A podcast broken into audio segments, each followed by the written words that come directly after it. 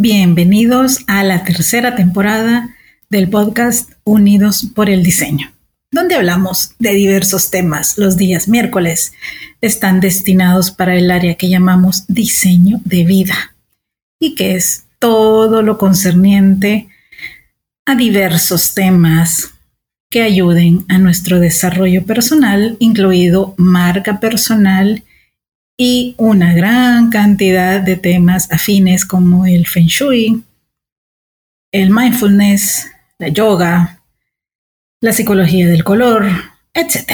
Y los días viernes, acá, con otra miscelánea en donde sí abordamos también más temas de diseño, de cómo se mueve el mundo de los negocios para la industria creativa, emprendimiento, liderazgo, empoderamiento, tecnología y muchísimos temas más que sirvan tanto a tu desarrollo personal como profesional. Soy Verónica Alvarado, creadora de Diseño UNE y soy la host de este podcast. A veces escucharás a otras personas que también comparten conmigo el micrófono y que siempre es un placer tener para ti. Que lo disfrutes y recuerda compartirlos. Hasta pronto.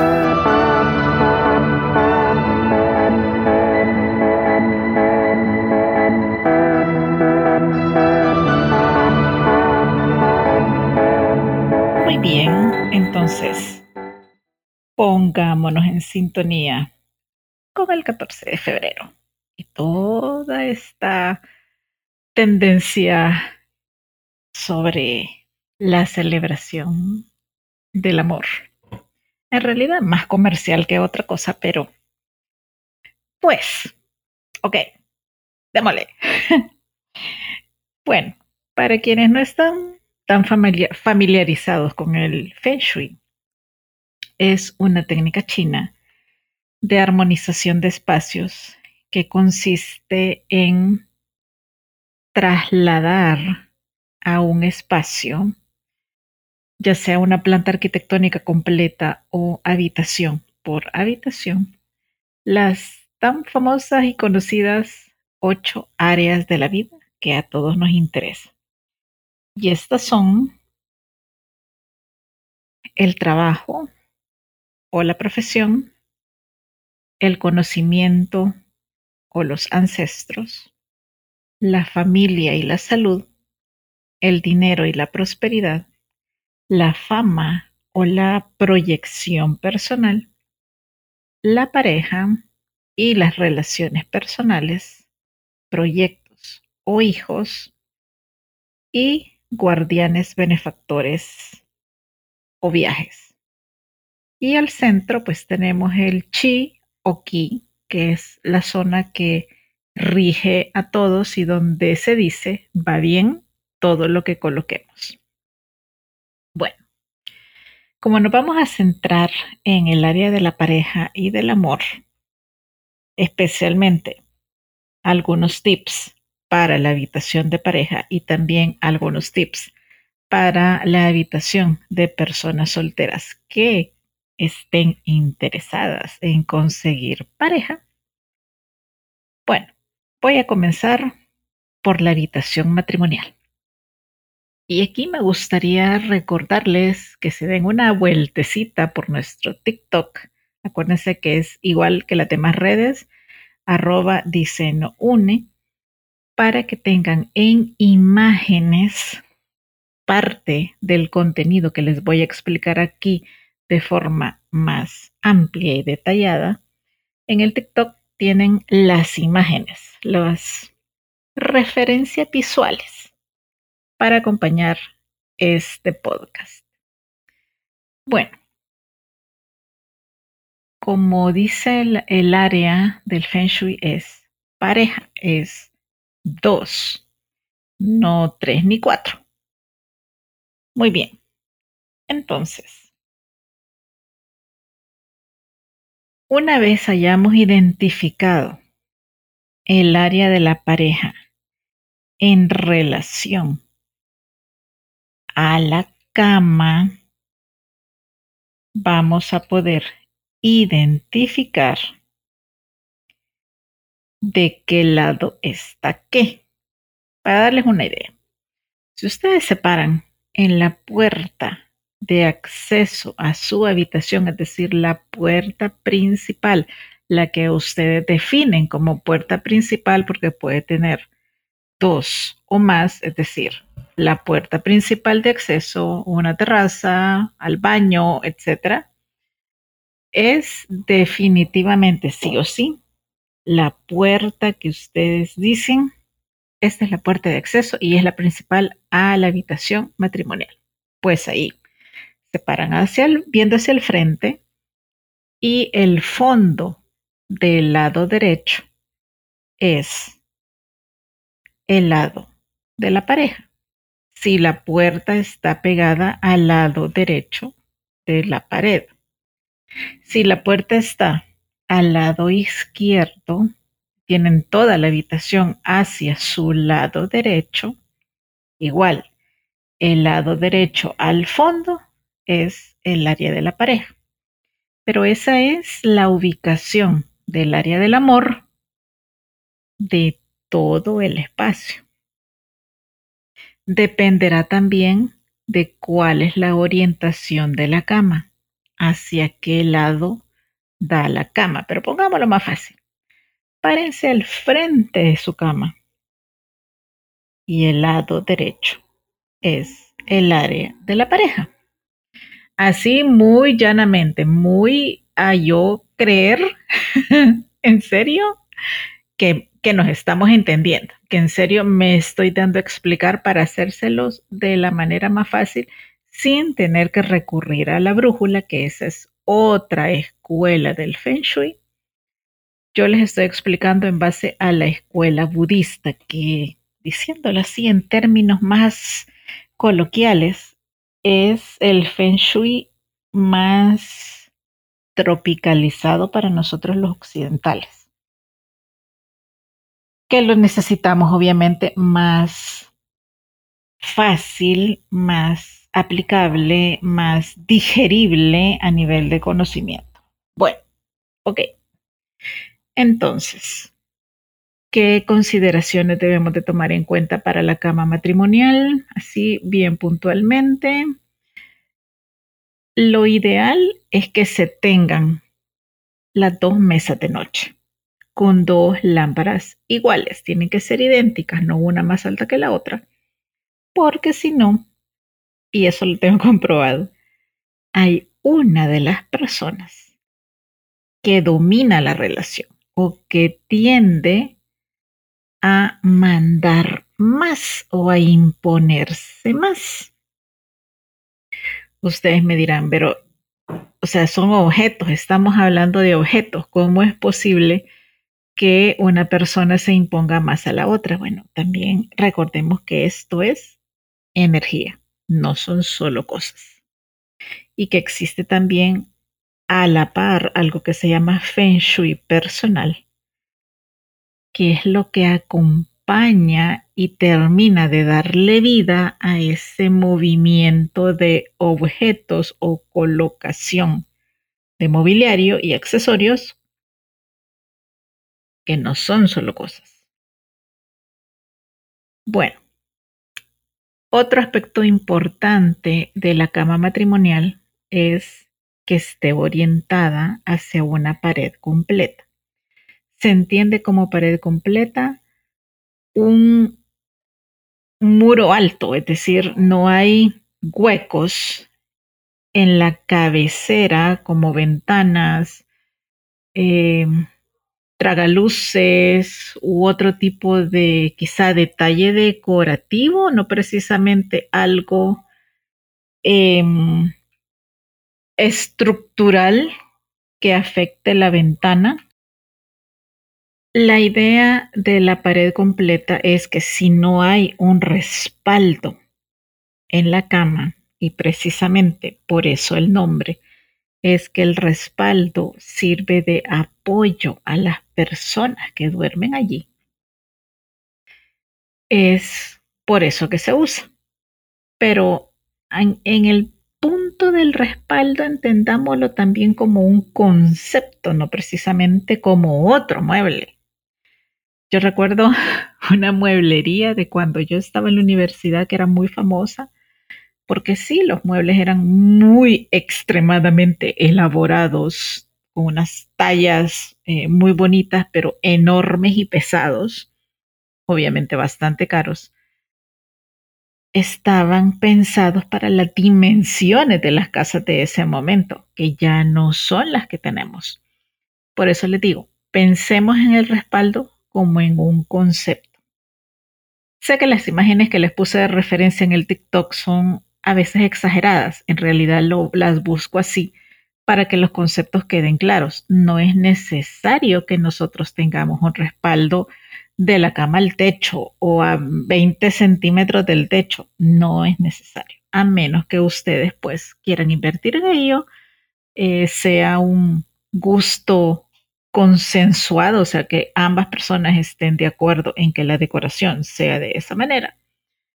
Pero un respaldo puede perfectamente ser un cojín grande, es decir, dos cojines grandes con diversos tamaños y estilos de cojines en descenso, si eso para ustedes cumple la función de un respaldo, perfecto. Si eso también no afecta tu economía, perfecto. No hay ningún problema. Ahora, cuando decidimos algo más eh, sí, elaborado, quizás eh, con materiales más perecederos y que esté fijo a la pared, caso que no sucede con los cojines. Lo que sí les recomiendo es evitar las líneas verticales, que puede ser un respaldo metálico, un respaldo de madera, de reglas o incluso un respaldo elaborado de material reciclado Pensemos mucho la forma. El Feng Shui busca y promueve las formas orgánicas, es decir, líneas curvas, no tanto los ángulos. Tampoco busquemos respaldos con eh, incrustaciones de espejo u otro material reflejante porque la idea también es poder descansar. Y si hay algo, otra superficie que nos refleje durmiendo, la calidad de sueño va a bajar. Bueno, eso en el caso de los respaldos de la cama, sí en líneas generales. Otro elemento que se recomienda mucho para la habitación matrimonial es definir un glifo que para ustedes represente amor. Sé que comercialmente nos han inundado con el glifo del corazón o de los corazones, pero no necesariamente tendría que ser ese. Ahora, si ese es el que les gusta, si ese es el que les hace clic y ustedes dicen, no, pues para mí el amor está representado por el corazón, ok, perfecto, genial, les recomendaría un par de corazones de cuarzo rosa. Es por excelencia eh, la piedra, la gema, el cuarzo que va en su calidad de energía y color destinado al área del corazón, es decir, al amor, en este caso, romántico de pareja.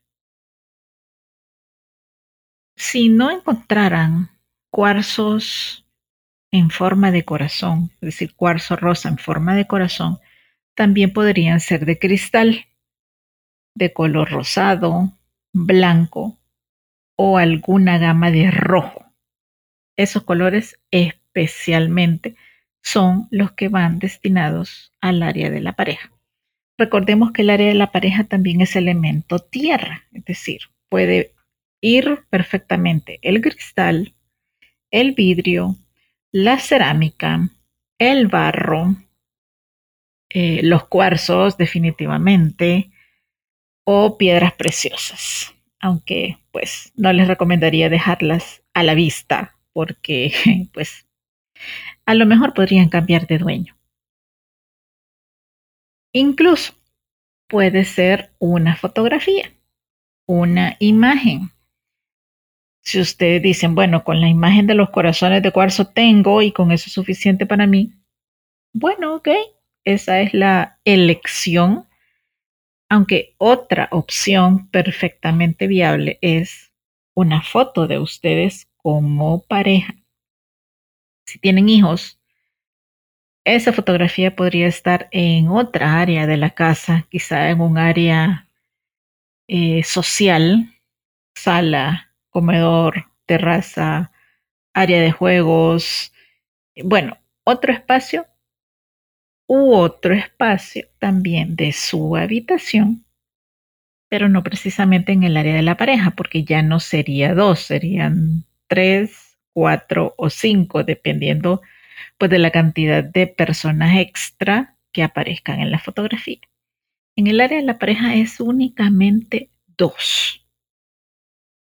Y si van a colocar algo en el área de la pareja, es un solo objeto, no la foto y los dos corazones, porque entonces siguen siendo cuatro. ¿Sí me entienden? A ver, hablemos de la foto. En el caso de las fotografías, cuando ustedes elijan su foto de pareja para el área del amor, fíjense en todo, hasta el más mínimo detalle importa. Acuérdense que las imágenes nos impactan fuertemente a nivel subconsciente.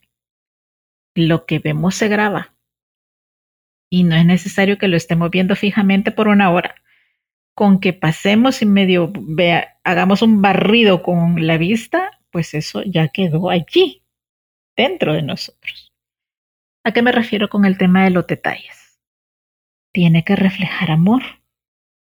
Tienen ustedes que verse enamorados.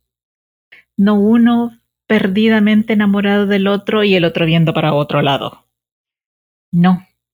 Tienen ambas personas que verse en una actitud romántica Analicen el vestuario, analicen la postura, que la sonrisa sea genuina, una sonrisa así falsa, dura o fingida. Uh-uh, no, tiene que ser una sonrisa real, de verdad. Si es que aparecen sonriendo, perfectamente podrían aparecer besándose, abrazándose. Eh, el gesto lo que transmite la imagen también importa mucho. Así que ojo con la foto que elijan, que sea también un recuerdo lindo si es que es la foto de un viaje y más allá de recordar todas las situaciones negativas que les pueden haber sucedido en un viaje, que todos tenemos más de alguna anécdota, no recuerden eso, recuerden el momento feliz que ese instante quedó capturado en la imagen. Ok, bueno, ahí quedamos. Así que ahí tienen la explicación extendida del TikTok y los elementos que en, en este TikTok, como se llama, aparecen y que luego pues también pueden encontrar en los reels o en nuestro LinkedIn o Instagram para que ustedes puedan ponerle imágenes a todo lo que les acabo de describir. Así que ahora voy a pasar a darles algunos consejitos a las personas que están solteras y quieren encontrar una pareja. Ojo, estoy hablando de pareja, no de una relación pasajera. Empecemos, sí, con ustedes, con el Feng Shui personal. Si bien el Feng Shui tiene diversos tipos de elementos, figuras y materiales, la idea también es que el Feng Shui personal es el que dé pie para lograr manifestar pleca, encontrar a esa persona especial, porque, a ver, ustedes se acuerdan que yo hablo mucho y mucho sobre el principio del vacío. Yo también lo aplico, no crean que no. El principio del vacío, así en términos lo más sencillos posibles, es sacar algo, eliminar algo o regalar algo, si es que son objetos, para dejar el espacio vacío que pueda ser llenado u ocupado con algo nuevo. Bueno, resulta que este concepto también aplica a las emociones y al espacio mental. Ustedes podrían no tener la presencia física de alguien, pero que pasa en su mente y en sus emociones. Si el espacio todavía está ocupado, todavía recuerdan a alguien o alguien está en serio anclado emocionalmente, ¿cómo esperan que llegue una persona nueva? Va a seguir siendo una persona transitoria. Y vayamos más allá, vámonos más adentro. La gran pregunta, y en serio les digo lo que las personas más me piden en un análisis de Feng Shui es dinero y amor. Tal vez para ese momento el área del trabajo y de los proyectos sí esté en tercer lugar, pero por la situación que estamos atravesando a nivel mundial. Pero si yo les digo en estos 20 años, un poquito más, ¿qué es lo que me han pedido con frecuencia? Es dinero y amor. Se pelean el primer lugar en serio, sino que los dos comparten el primer lugar. Bueno, la pregunta del millón ¿En serio quieres tener pareja? ¿En serio quieres tener una relación? Respóndete tú. No es necesario que me respondas a mí. Respóndete tú con la mayor sinceridad posible. ¿De verdad quieres tener una pareja? Es muy importante que en serio te respondas esa gran pregunta porque de ahí depende todo. Yo te puedo decir, coloca esto, aquello, lo otro, dale vuelta a tu cama, pon una luz súper fuerte en el área de la pareja, otra vez coloca las dos mesas, las dos lámparas para simbolizar a la otra persona antes de que aparezca físicamente. Pero si tú de verdad internamente no está disponible, no va a pasar nada.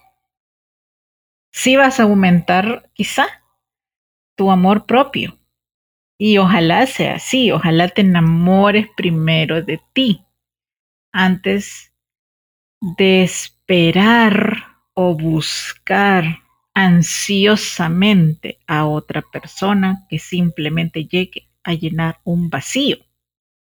No es para eso esto. La idea no es generar personas codependientes emocionalmente de otras. No esperes que te necesiten y tampoco busques necesitar. No, no, no, no. Bueno, ese de verdad era un punto de reflexión muy, muy fuerte porque el tema de la expectativa es súper importante y es un tema bien fuerte en relación a la temática de pareja, revisemos cuál es nuestra expectativa. ¿Es muy alta? ¿Es muy baja? ¿Es muy a quien aparezca? En el momento que aparezca, ¿es nada más para llenar un vacío existencial? ¿O qué? ¿O cómo? Entonces, me voy a tres consejos puntuales. Definitivamente el número uno es enamórate de ti primero. Llénate de ti primero, vuélvete una persona interesante, emocionalmente fuerte, alegre, que comparta, que nutra su mundo, que tenga mucho que dar, pero también mucho que eh, recibir tienes que sentirte merecedor y merecedora. No ansioso, no a la búsqueda de, como, como dicen otras personas y otras autoras, deja de andar con el vestido de novia en el baúl del carro. No.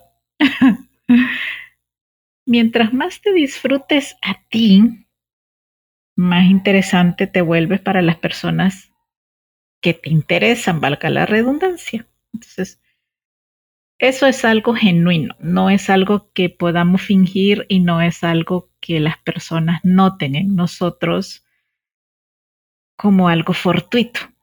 Cuando es real, cuando es genuino, de verdad, en serio, se nota.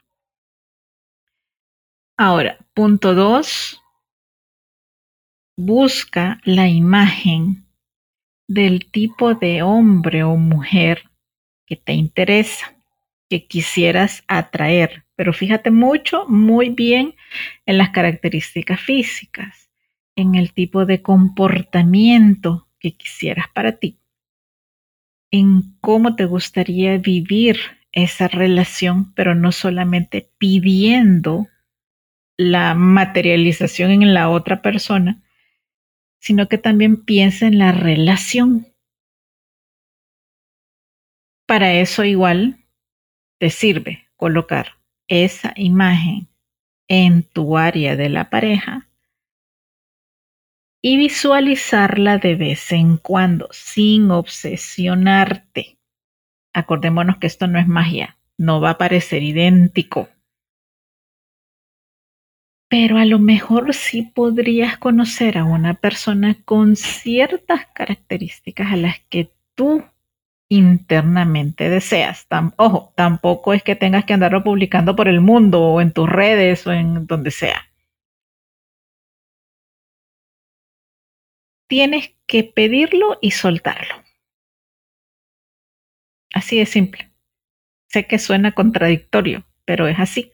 Porque si no te vas a obsesionar y cualquier persona que conozcas vas a estar intentando cazar como si fuera un sticker o un calquito a tu persona ideal en el interior versus la persona física que está afuera y que estás conociendo. Ese es otro punto. Tenemos que darnos la oportunidad de conocer a las personas y no solo descartarlas en el primer momento. Tampoco es que ya ah, de buenas a primeras, eh, sí, en un mes nos casamos. Eh, no. El Feng Shui, recuerden, toma tiempo.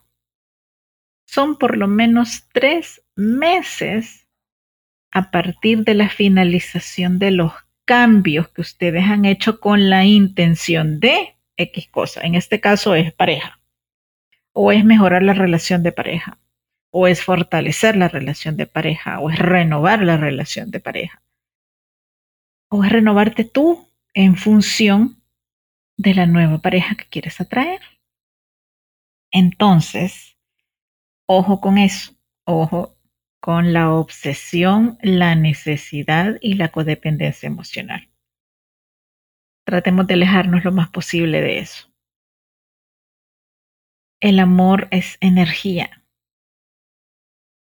los glifos son un ejemplo, son un objeto que le dice a nuestra mente, recuerda esto, acuérdate de aquello, son símbolos. El objeto por sí mismo no lo va a hacer. Es un símbolo con el que conectamos mental y emocionalmente para ponernos en esa sintonía.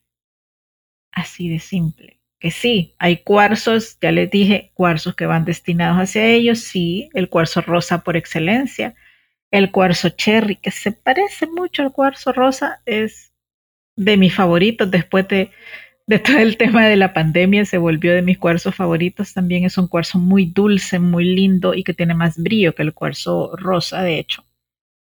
El granate también podría ser, el cuarzo cristal, que es el cuarzo transparente, también lo puedes eh, destinar a eso.